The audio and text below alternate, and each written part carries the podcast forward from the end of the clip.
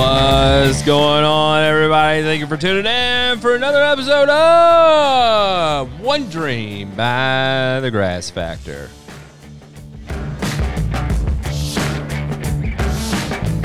I know last time we kind of got into the hot and heavy. We were yelling, I was screaming, I was all angry and stuff. Not today. I don't know. We might get passionate about something. We'll see how it plays out.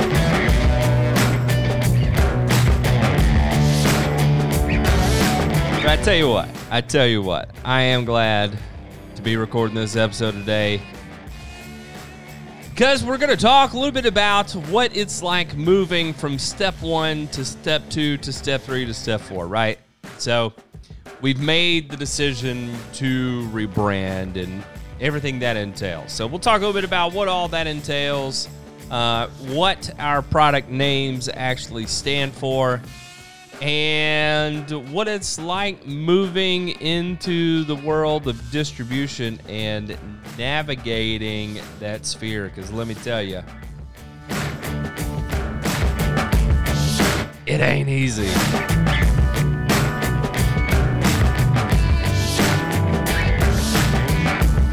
All right, all right. We'll go ahead and get this kicked off. We will get it kicked off because I swear it was just real difficult. I don't know.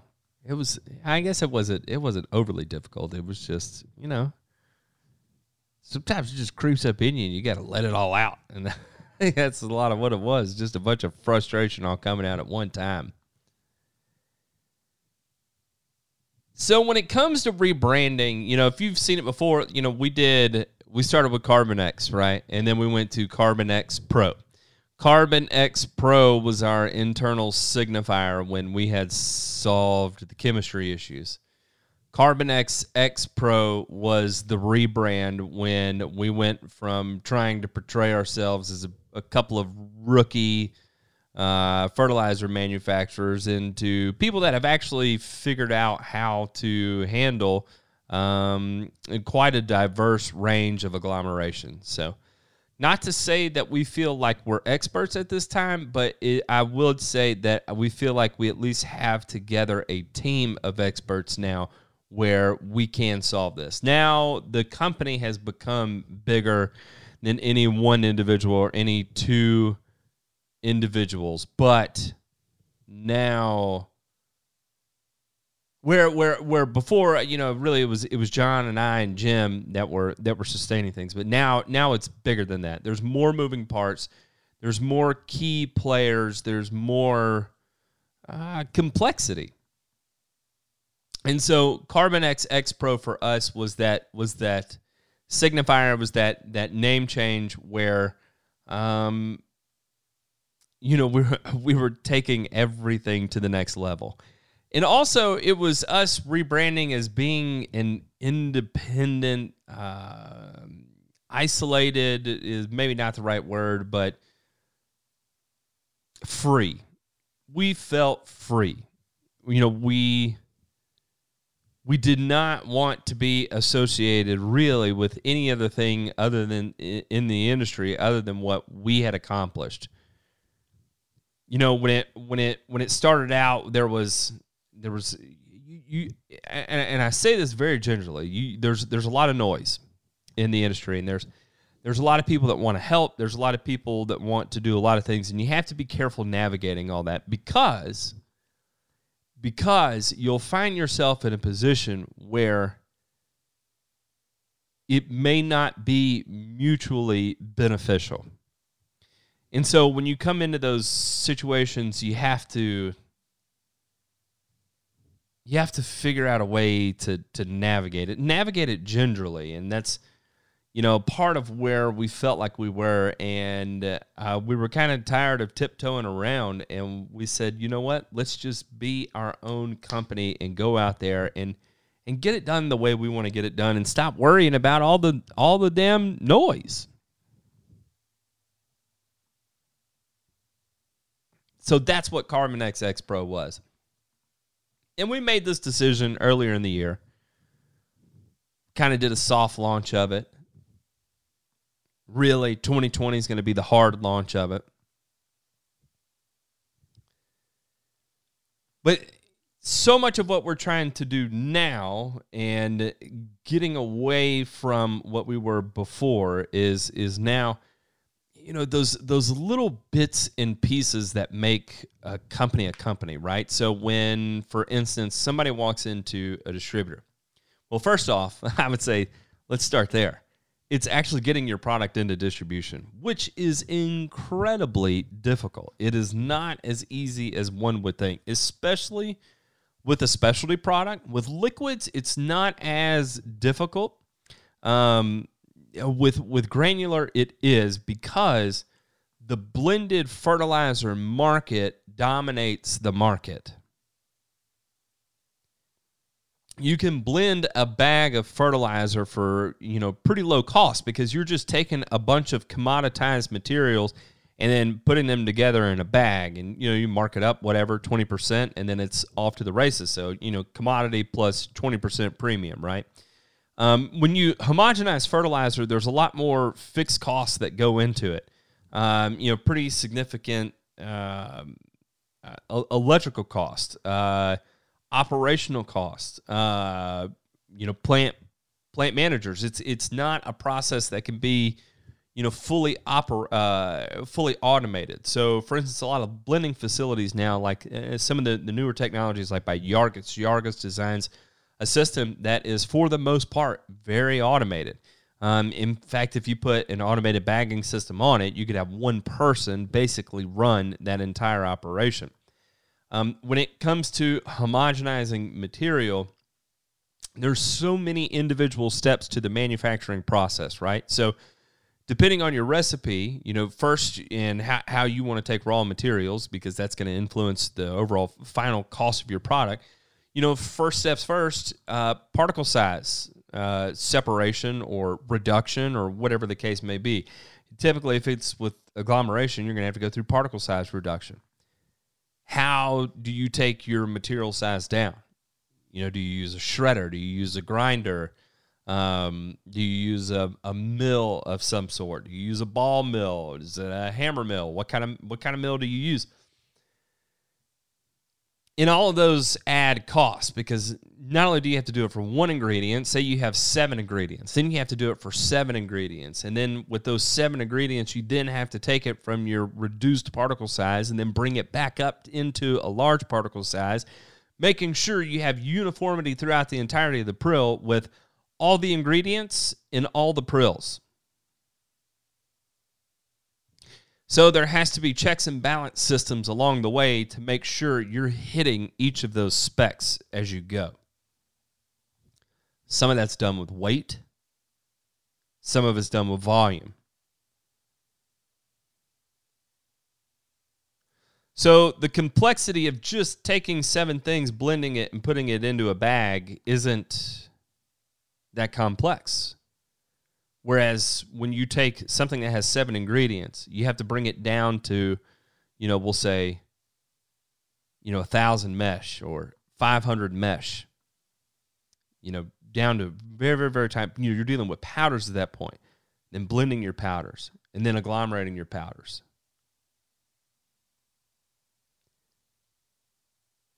That gets tough and expensive and then having to sell the value of that product to a distributor that is holding on to a bag of fertilizer a bag of 1300 that get that's gets sold for $11.50 a bag.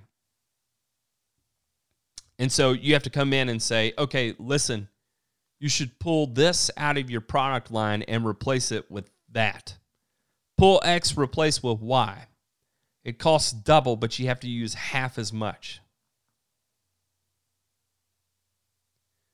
And then that becomes a tough sell. And then on top of that, and say, okay, what do you compare it to? Well, there's not really anything I can compare it to. There's nobody that's homogenizing biochar with uh, NPK to alter the re- release characteristics. What do you mean nobody's doing it? Nobody's doing it. Then why are you doing it? Well, because we're chasing a dream. Okay, what's your dream? Well, how does it benefit me? How do I make money doing it? And how does it benefit my customers?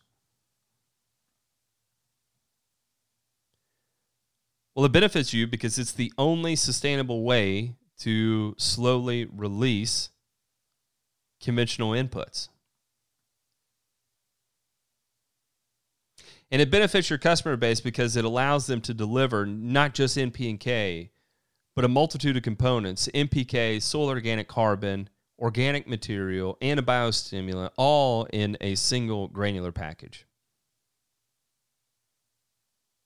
And you make money by doing it by being able to offer a product that allows your customer to offer more to their customer to generate the results they need to be able to say, my lawns look better than my competitors' lawns.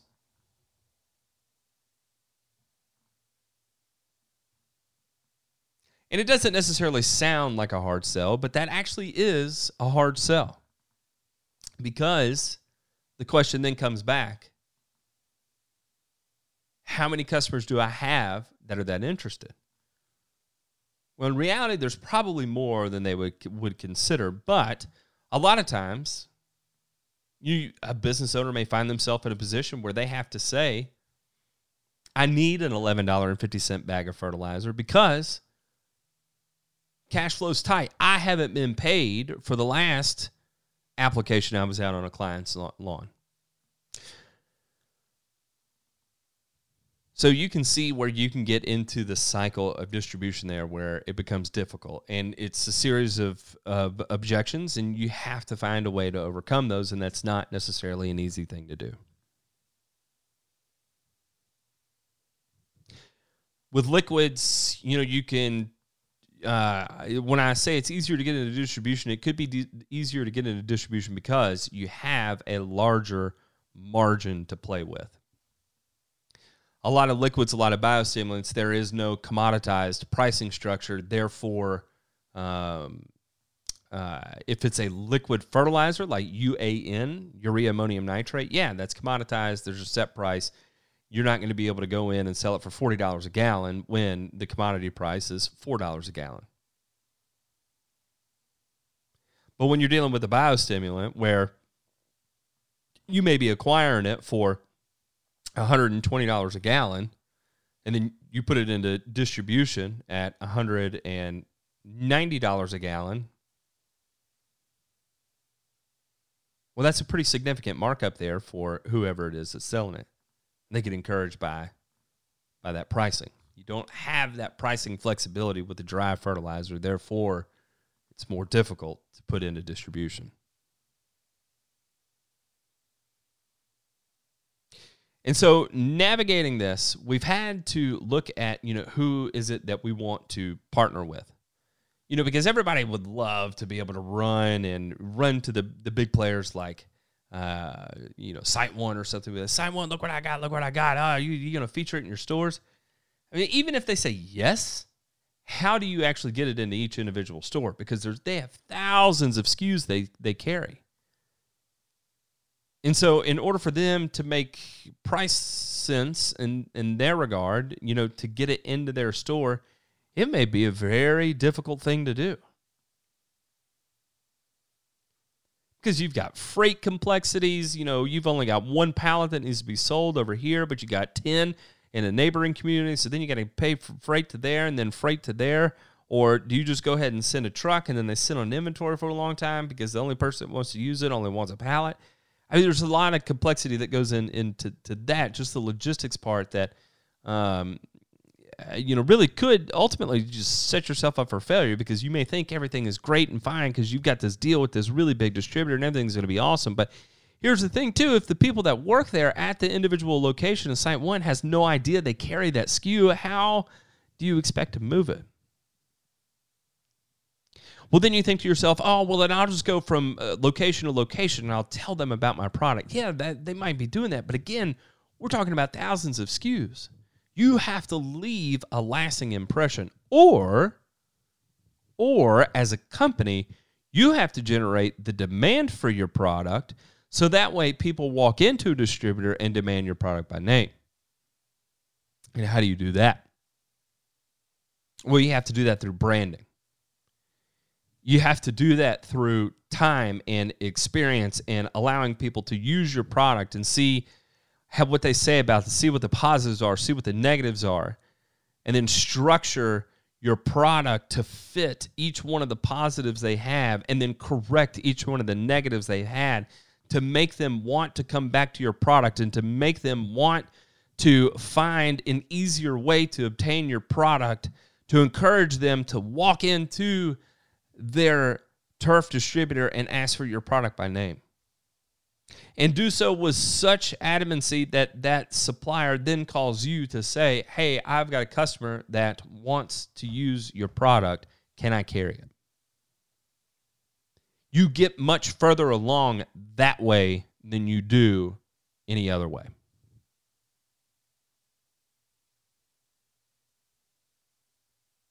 But again, you know, we're a startup. We don't have years of experience. We don't have years of direct sales. We don't have years of customers.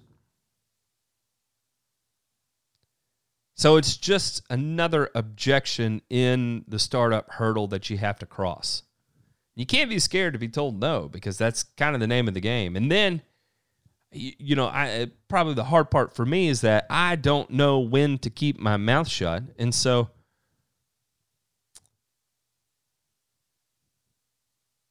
you run into situations where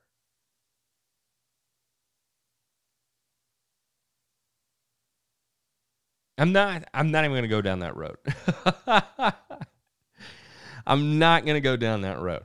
But there's there are situations you run into where I don't know when to keep my mouth shut and then it makes it difficult to sit down and have conversations with some of these people. So, anyway, when we're when we're looking at our brand and we're looking at who we are and kind of where we are and the struggle we've been through and the type of funding we have and the type of budgets we have, then it kind of makes sense of the types of people we want to work with. We want to work with the independent distributors. We want to work with the, the distributors that may not have the big, huge national brand behind them. Would we? Yeah, absolutely. But chances are it's not our brand that's going to do anything for them. So, you know, we have to approach that differently. And one of the things we, we like to do as a company is, you know, we've got this plant and we've got this technology that allows us to agglomerate fertilizer. What we like to do is keep that running. Keeping that equipment running is what keeps our doors open, our lights on, that's what keeps the bills paid. That's what keeps us paid. That's what allows us to continue to play in this world, in this in this in this zone, in this industry. And so that may be something where we go to a company, the big national company that does have an established brand and say, listen, we have this capability. We have this these throughput capabilities. You don't maybe you don't want to carry our brand. Maybe that's not what you're after. Maybe you're after furthering your own brand. And we can support that with a piece of technology and a, uh, and a, a fertilizer product to get you the results that would do nothing but bring positive attention to your brand. Now we may have overcome that objection of having just another SKU into this isn't just another SKU. This is a big national brand SKU. This is our brand. And this is a product that has a piece of sustainability attached to it. This is a product that participates in the circular economy. This is our brand, our company now participating in the circular economy. And that may be way more enticing to a large company than, oh, do you want to carry Carbon X? What's Carbon X? I've never heard of Carbon X. Well, you've got three customers that use it. Yeah, I know, but I've got three million customers. you know, so and how and, and so you know what we have to do then at that point from a manufacturing perspective is we have to show those manufacturers what our capabilities are. And I mentioned before about feasibility studies, and this is what we really like to do is on the research and development part is talk to this company and say, you know, listen, what is it you're looking for in a product? Okay, what are your major turf types? Which which regions do you want to target? You know, we manufacture kind of in the in in the uh, the southeast. Do you want to target the southeast or do you want to move into the Midwest? Because we, you know, these are our freight lanes that are that are most uh, economical. Okay, we're going to target the Midwest. Okay, then we've got a pretty good idea of what soil structures look like. We've got a pretty good idea of the growing season, rain patterns. Let's build a product or a series of products that will fit those target markets. And so we come up with a formula and then we manufacture that formula and then we put it through a series of tests screen size, crush strength, all the fun stuff. And we send it to them. Okay, what do you think? Okay, we like this, we don't like this. Let's go back to the drawing board. We go back to the drawing board. We remanufacture it, making these subtle changes. We send it off for analysis. We do our in house testing, crush strength, rate of attrition, all those fancy sounding buzzwords. And then we send that off, and hopefully, then we get the approval. So that we can work with with the big companies on on projects like that. That's that's that gap we hope to fill. You know, I was actually talking to someone earlier today. I was talking to Sean about microplastics in in fertilizer. And already in Europe, they're putting restrictions on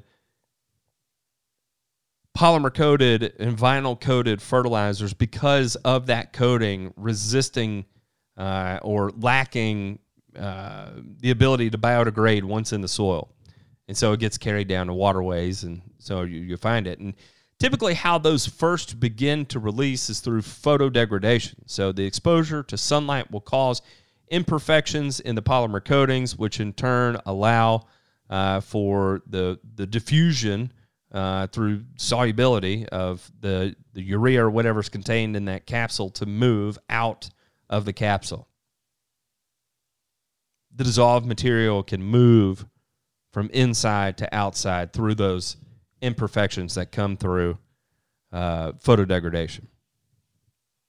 Well, we want to fill that void where more and more light comes on microplastics and what that can uh, have an effect on marine quality and and uh, and water quality, marine life and water quality we want to fill that void because we know we can alter the release characteristics of high nitrogen. We know we can release uh, we can we can alter release characteristics of, of not just nitrogen but also phosphorus and potassium too.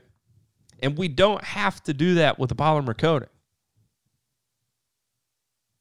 And so, you know, we don't mind working with those large companies in that vein because not everybody will want to switch to that. Yeah, they may be passing regulations and they may be banning things like that in Europe. So be it. Uh, they're not doing that in the United States. So, uh, you know, people aren't going to change unless they, they have to. And just because of, of cost. But really, where we have found our most solid partners and where we we have had the most fun, at least with with our brand, is finding these more local, uh, regionalized type distributors that have, you know, good, solid uh, local reputations, reputations in the community for being a quality supplier. You want to think about, you know, Absolute Kubota. We think about uh, Green Velvet Sod Farm. I mean, perfect examples of that phenomenal reputations in their area. Yes, we want to partner with them. Does that mean we don't want to par- partner with large companies? No, we don't. We just don't think our brand is going to be enticing to a large company like that. So, what we would rather do is manufacture a product that is going to work well for that national company that's going to offer their brand uh, something, a product that's successful. And it doesn't have to be locked into what we manufacture uh, currently as part of our catalog. We can make changes.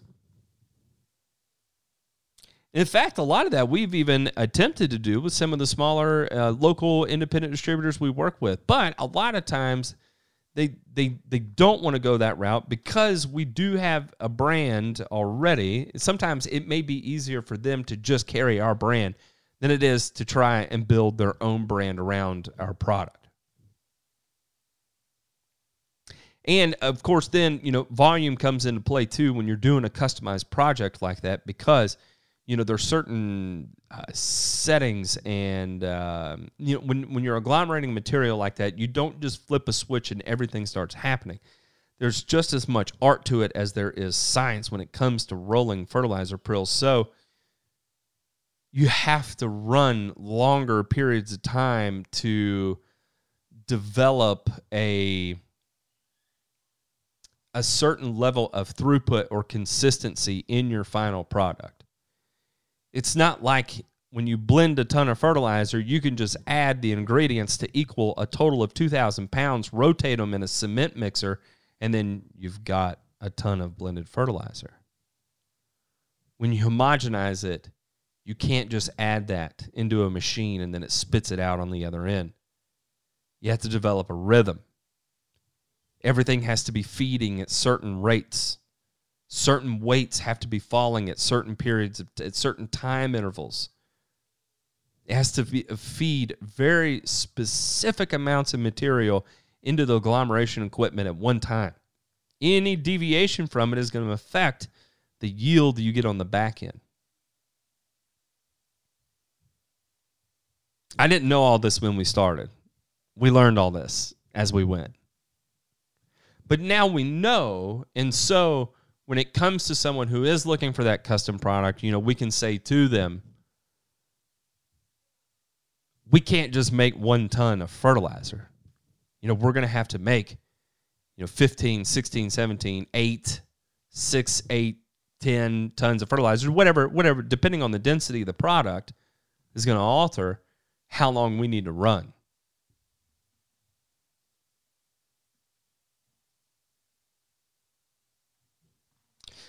So now that we're in this situation where uh, you know that's exactly you know what we're doing. It's it's making it's knocking on the doors, it's making the phone calls to see who would be interested in carrying our product. And then when we're told no to our product, you know the question then becomes would be in, would you be interested in having a product like ours custom manufactured under your brand? We have access to this number of raw materials. And we've had a lot of raw materials come through the door.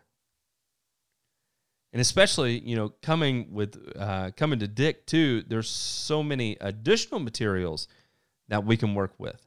Like we can work with resins and minerals, humates, manures, carbon, carbon black, biochar, other organic inputs, coffee.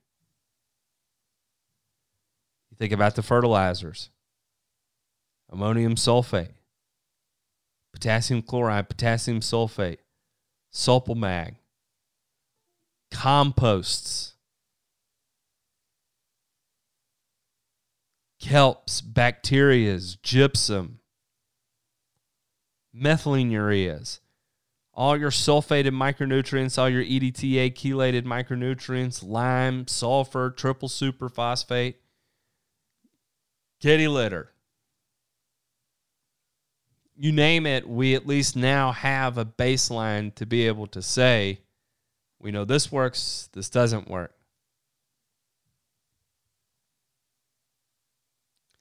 And so while we may be in the fertilizer industry, if there's anything it's done at this point, it's given us the opportunity and the encouragement to expand our thinking.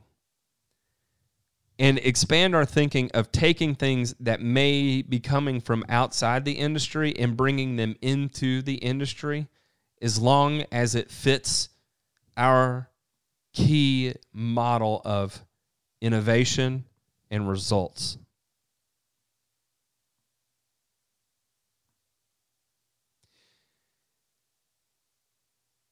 There's a lot of raw materials we're working with right now that are not being used in fertilizer. And one of the things we're doing is figuring out the way to bring that into fertilizer because we have seen the types of results it's generated.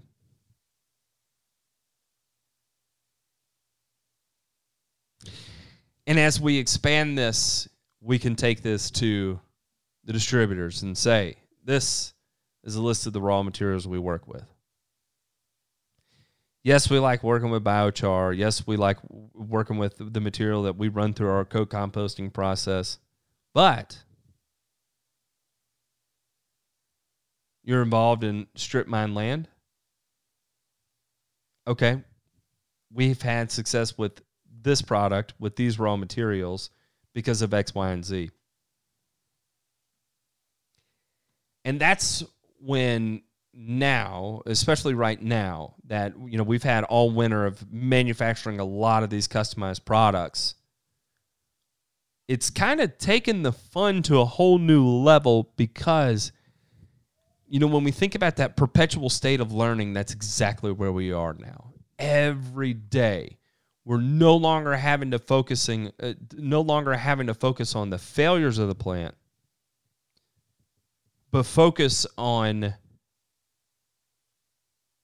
the research focus on the development and take so much of the chaos out of the equation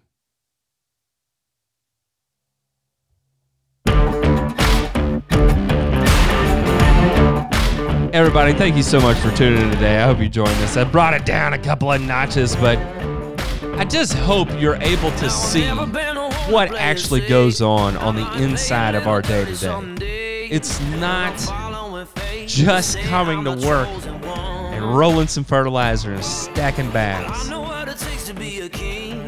Be the song everybody wanna sing, bring harmony, and be the chosen one. Everybody, thank you so much. Ain't nothing gonna stop this. For tuning in today. Nothing gonna stop this fire.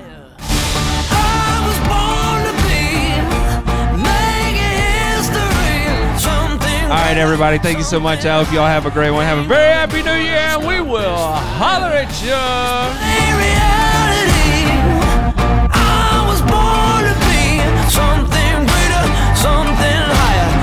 Nothing gonna stop this fire.